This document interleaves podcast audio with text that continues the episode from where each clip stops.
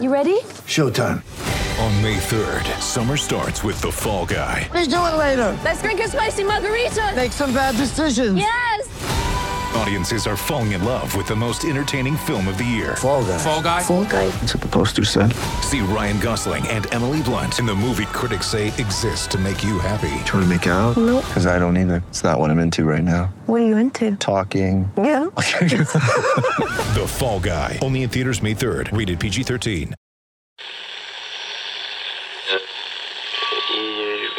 Empire.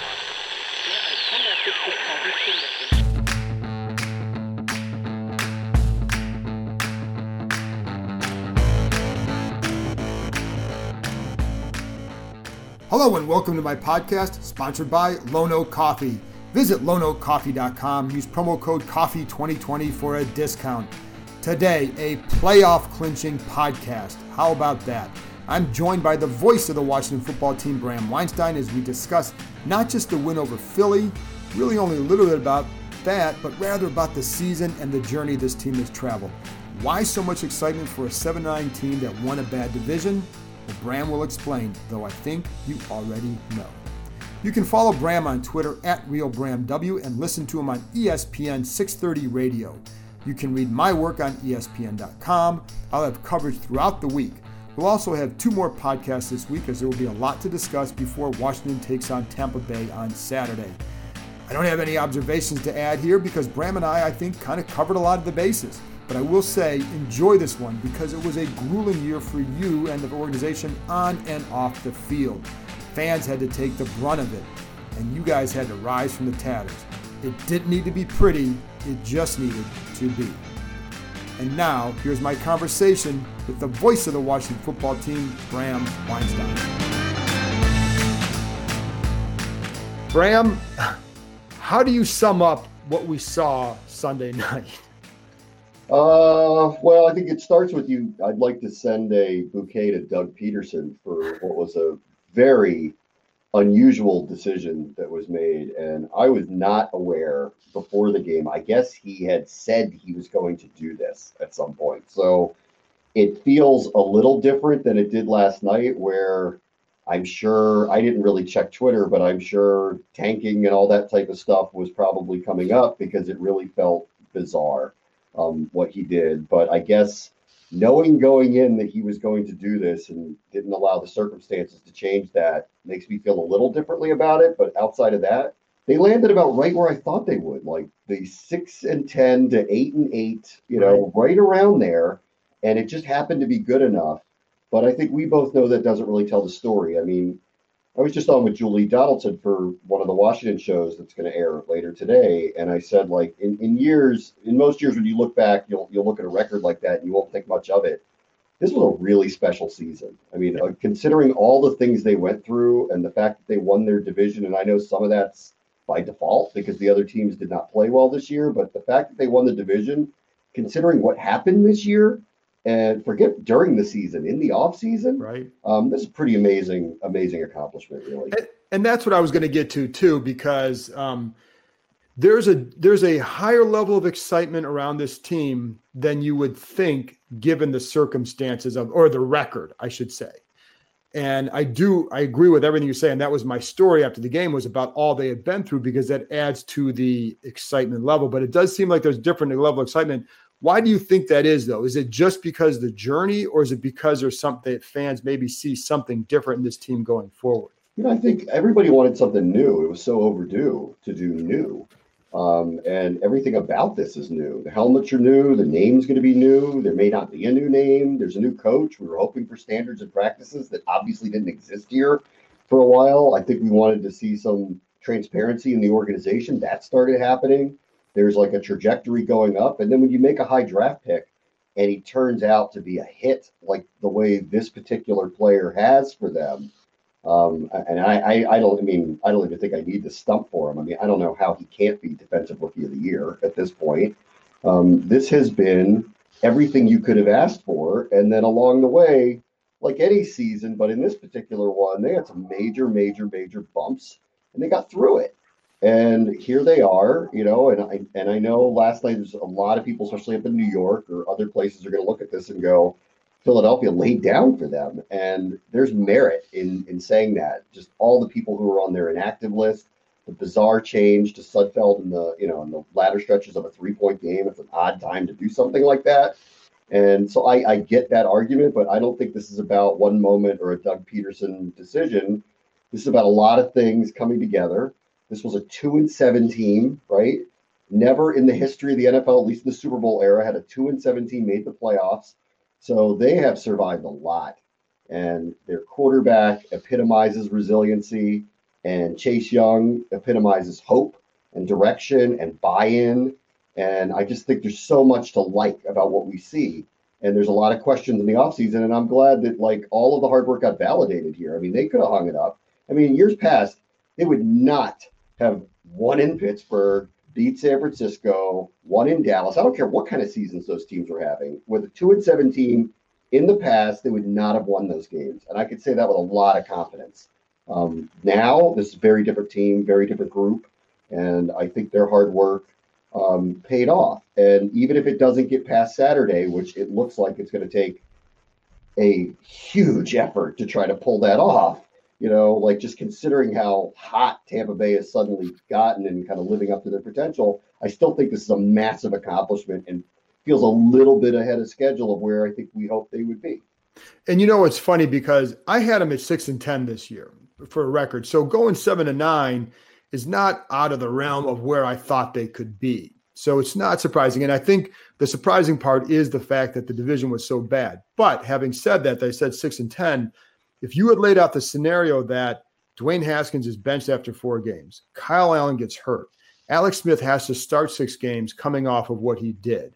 And then, you know, you have Gibson, you know, gets hurt down the stretch and, um, it, and the coach has cancer I think if you laid out that scenario for me before the season, I'm not going even to six and 10, seven and nine. It's going to be a lot lower. Why do you think that they were able to overcome and and push forward and be and and win even again? Forget the division. Winning seven games this year was quite an accomplishment. Yeah, I, I point to, and I mean, only they can answer those questions, but I really do point to Rivera and Alex Smith as the people that I, I think that you have to center this around and go, well, if they're doing it considering their circumstances, what excuse do we have?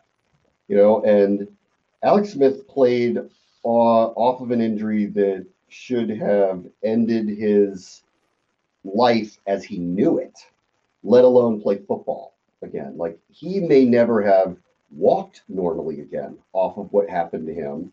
And he played football and played in 2021 and was part of a division winning championship team. And Ron Rivera coached through cancer. And as you documented when you got to talk to him and, write about it, even the doctors told him that we thought you'd at least take a week or two off, and he never did. And so, and, and I wouldn't have blamed him if he did, because it wasn't even just the football, it was everything that that guy had to shoulder this year. Like he became the public face of organizational strife, even though he wasn't here. He became the public face of a name change and a brand change. He became the public face of how's this team going to deal with social injustice. And then, oh, by the way, he got cancer. And oh, by the way, there's a football season to play. And, you know, the fact that I think those two people did what they did by example and didn't want to talk about it and didn't want to make a you know a bigger deal than it was about it and maybe alex is you know using the platform as he should you know to be inspirational at some level it didn't feel inorganic or manufactured. He didn't go out of his way to talk about what an inspirational figure he is. Follow me. You're gonna, you know, this is I'm your new life coach. Like he didn't go in that direction. It was all really by example, quiet example of what hard work can do. And if you want to be there and it matters to you to put on the jersey and it matters to you to do it for one another, it became infectious. I mean, Morgan Moses had his best season in a very long time. He totally bought in this year. Terry McLaurin and Chase Young earned captaincies at the early stages of their career. That wasn't just handed to them because they were high draft picks. No, they were that was earned in the middle of the season. And I really thought this week was the total epitome of it. And you know, it's funny. We've been talking about Dwayne Haskins over the last couple of years. Finally gets released, and it's like as if it just disappeared. Like right this was not the drama that I think all of us assumed the breakup would be. And it happened in week 17. And by Wednesday, the conversation had shifted to the more important things. Are they going to win? What's the future look like? You know, what, what chances they have against Philadelphia? And Haskins became a thing of the past very quickly. When do you remember drama leaving the organization as quickly and easily as it did? And maybe it's a weird news cycle time and maybe it's COVID time, but that was the epitome of everything has changed here. That there's no one guy that is going to like, it, whether his fault or not, you know, hold the team hostage with the narrative.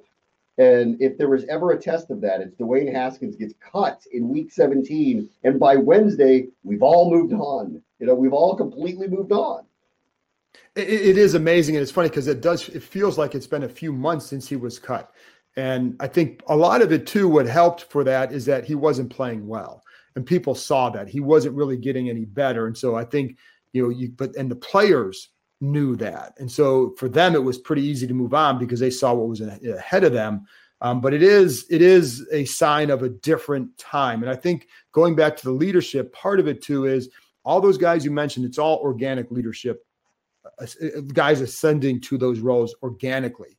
Versus in the past, you'd have some guys who would be captains who you felt as it was more about being, you know, maybe it was popularity or whatever, or they weren't as strong leaders as you need this team seems to have found those organically. And I think that has helped throughout this period.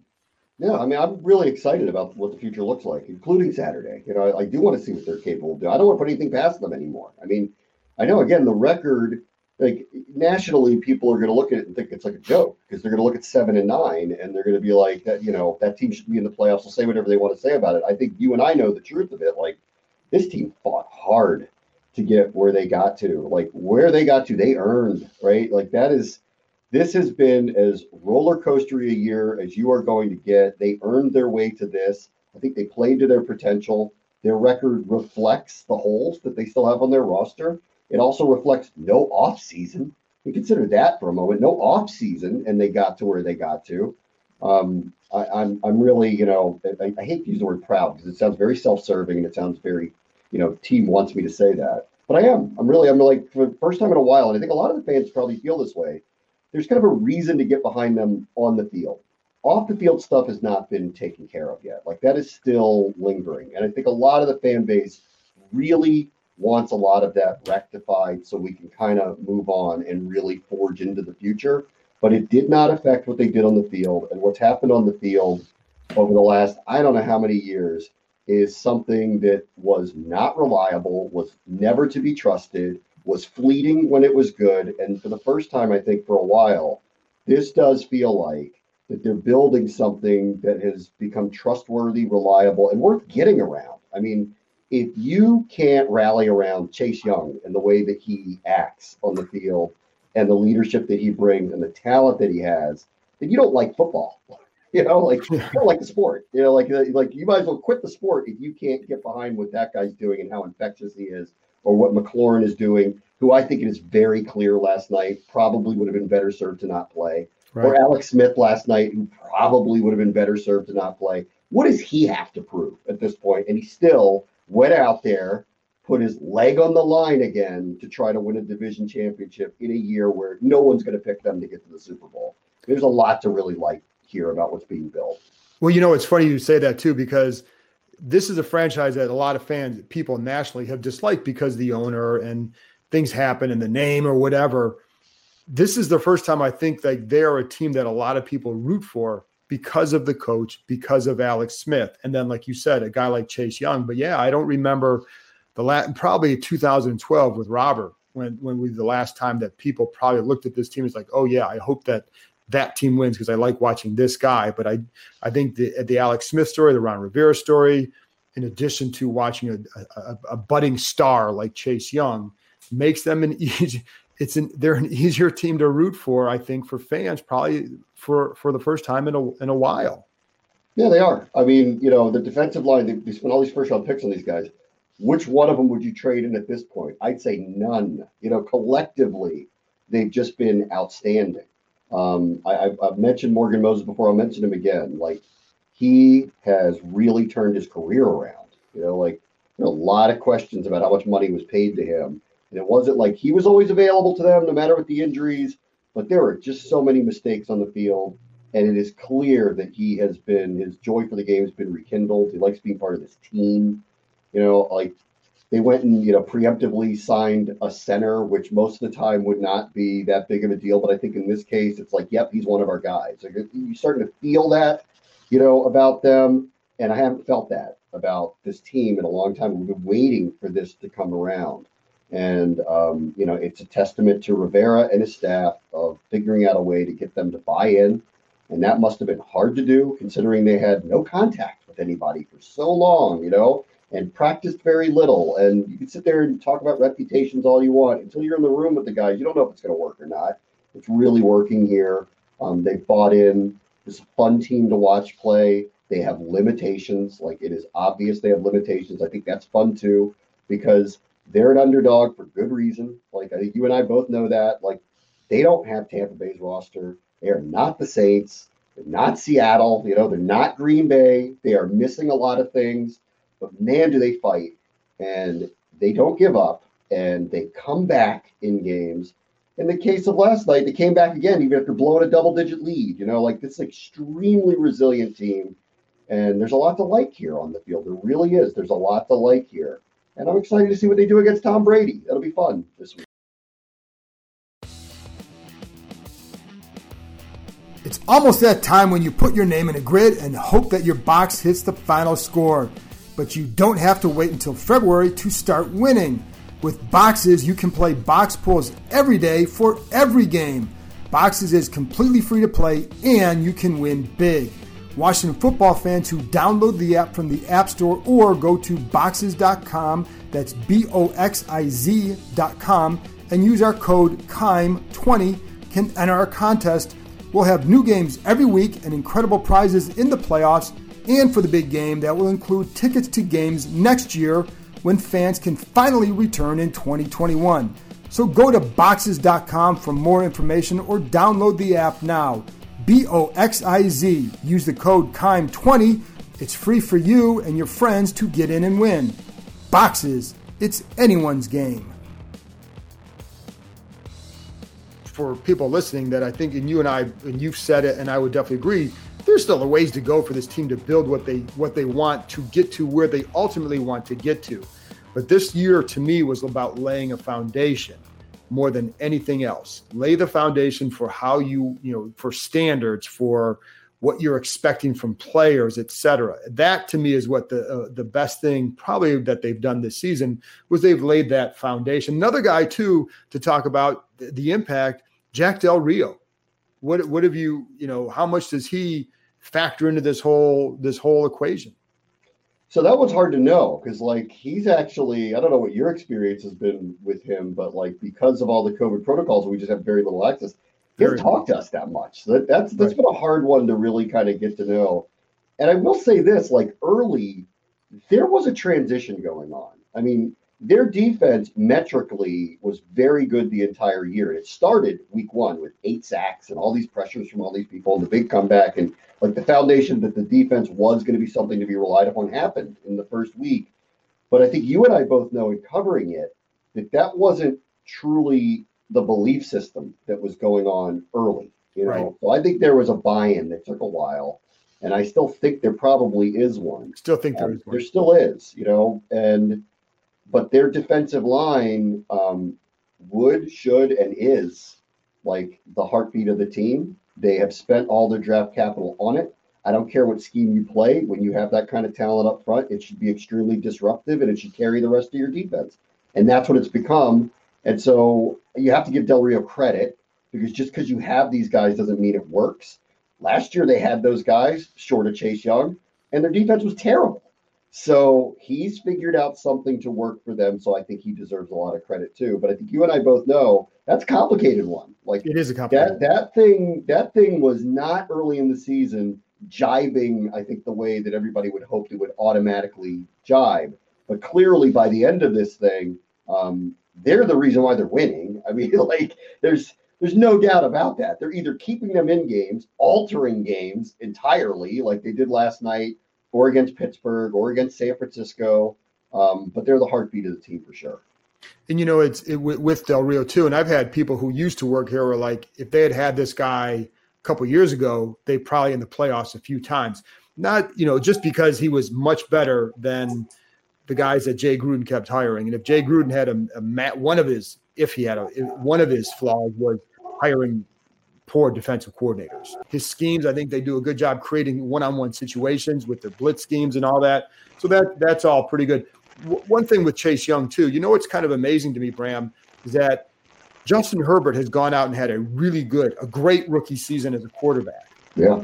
How many times are you hearing that? Oh, Washington should have taken him over Chase Young. And I know like some people might still think that because it's a quarterback, but that to me is how good Chase Young has been this year. Well, I mean, first off, like I don't think anybody before the draft was talking about him as the second quarterback being taken no. off the board.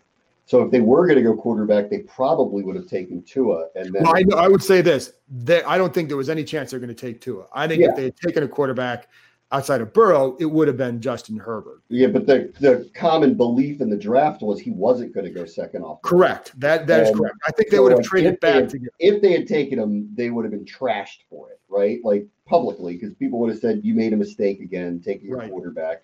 And then, I mean, add in they had just used a first round pick on a quarterback the year before. It really felt like it would have been short of a Trevor Lawrence situation, or in the case of Burrow, had they had the number one pick, I think they would have to seriously think about it because I think there, the consensus was you can't go wrong with this person.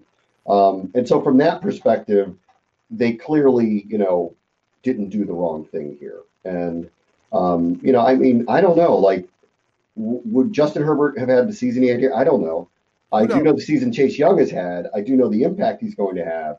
Him being local and welcoming that to come back here and try to like you know reestablish the organization in a way that he hasn't even lived to see. He's too young. He wasn't alive during the glory years, so he doesn't even know what that is. Like he's only seen this organization over the last 20, 21 years, which is dysfunctional. Right. So the fact that he kind of has you know, this feeling for it, that he didn't grow up a Cowboys fan or something like that, that he wants, that it's important to him to get this team back to a place that I remember, you know, when I was a kid, when Joe Gibbs was doing this in his first go around, or for others who are a little older than me that know foundation was laid by George Allen before, you know, Joe Gibbs showed up here. Like, I appreciate that. Like, I, you know, clearly this game matters so much to the guy. Um, and maybe they knew that going in, but we've learned that very early.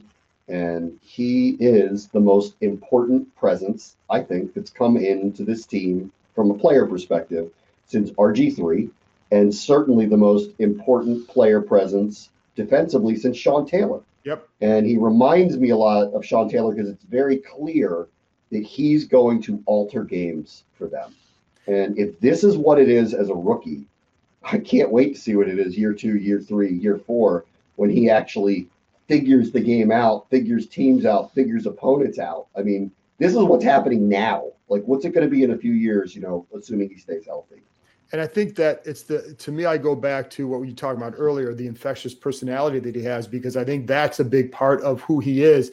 He's got a star power already that, you know, when Sean Taylor was a rookie, Sean was kind of up and down as a rookie, made some big plays, but also there were there were times they talk about the mistakes he made. But Sean didn't want to necessarily have the didn't want to be the face of the of that defense, that franchise where Chase Young seems very comfortable right now. And then I think Taylor would have gotten to that point.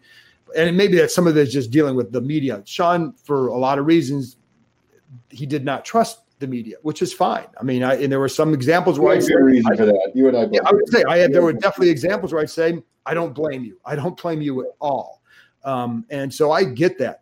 But Chase Young is very comfortable being, I think, a public face of a franchise that needed a guy like him to become one. And and so I think that's a good time for them. La- last thing then, um, as we look ahead to Saturday, this, as you said, like Brady is playing really well. That offense is playing really well. What would be a, I mean, obviously, for the best outcome for them is to win.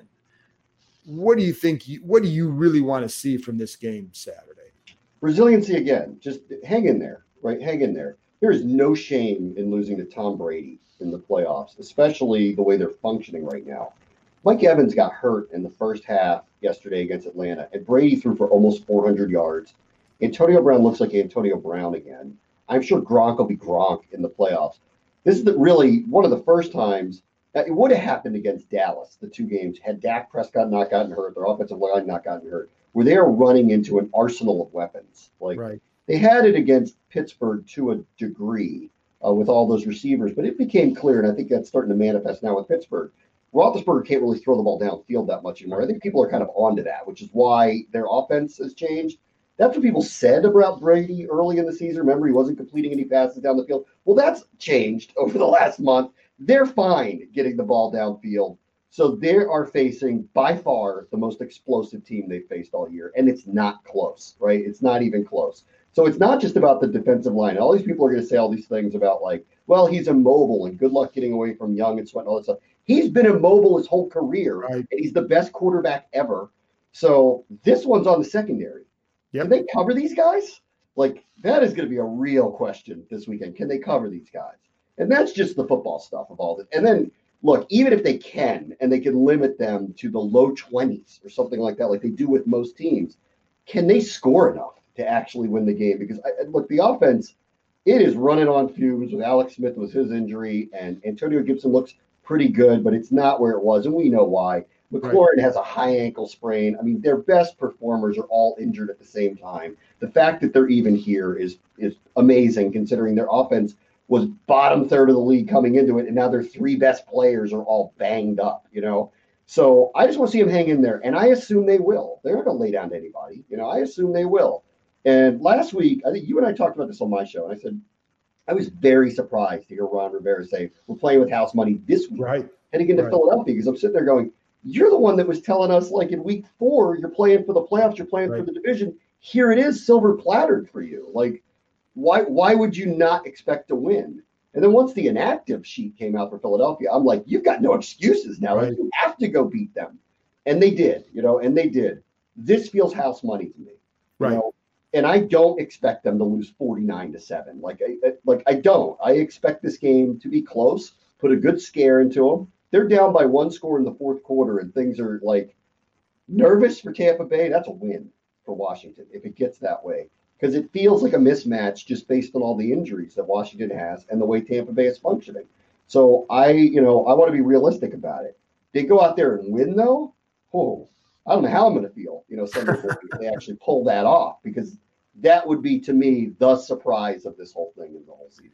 Yeah, that that's and I and I agree with what you said. And I like I said, I think to me this was about setting a foundation. Getting to this point is a really good spot for them. You get another week of practicing. You get a, a week to experience the postseason. Now, not a traditional way because you're not going to have crowd crowds and all that, but you are going to be in a different setting. And I think that's a good thing for them to build on. And then you get guys like again with Chase Young, McLaurin, and those Alabama guys. They're used to being in postseason games and they're used to knowing how to build off those in the off season. So, you know, I think they're you can create they've created momentum for themselves for the off season, and, and I think that's a good spot for them to be in.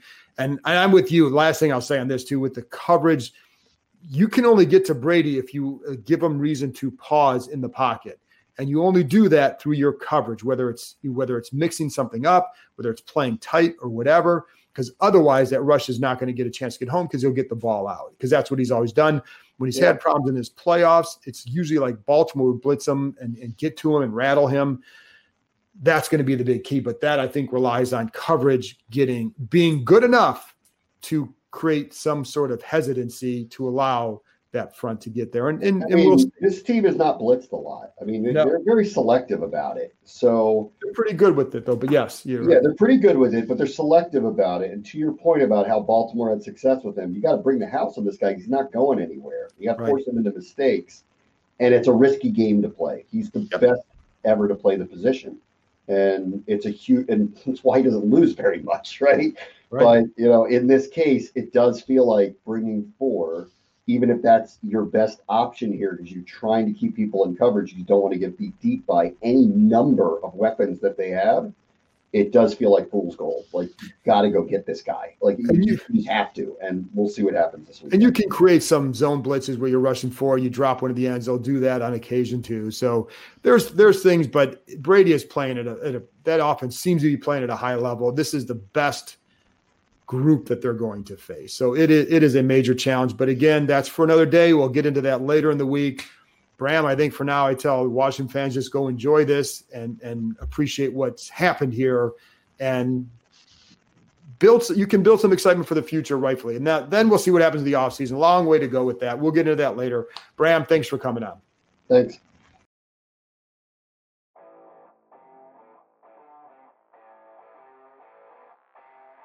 You've heard me talking about Lone Oak coffee for a couple months now let me tell you a little bit about who they are and what they're about Lone Oak coffee is based in the shenandoah valley just a nice bunch of people who are open for business during this trying time just look at their website, loneoakcoffee.com, and what do they highlight? Their core values of quality, family, transparency. They work with co op farmers from all over the world to source their beans. They also support small farmers to find the right beans. During this pandemic, one of my saving graces has been grinding my beans from Lone Oak Coffee and taking a few minutes before the day to savor the coffee, get my mind right. Put a little jazz or Frank Sinatra or Louis Armstrong on in the background, it's even better. I've enjoyed all their blends, but among my favorites, the Ethiopian Guji, love the berry flavor, the Mexican Chiapas, and their house blend. Start your day off right with Lone Oak Coffee. Visit loneoakcoffee.com, that's L O N E O A K coffee.com. Use promo code COFFEE2020 for a discount. You can thank me later. That's it for this episode. Thanks to Bram for joining me, and thank you for listening. You're a loyal group, and I'm glad you've been able to enjoy what's going on. And thanks to Lone Oak Coffee for their continued sponsorship. I wouldn't steer you to them if I didn't think they had a great product. We'll be talking about the Bucks on the next episode with ESPN's Jenna Lane. Talk to you next time.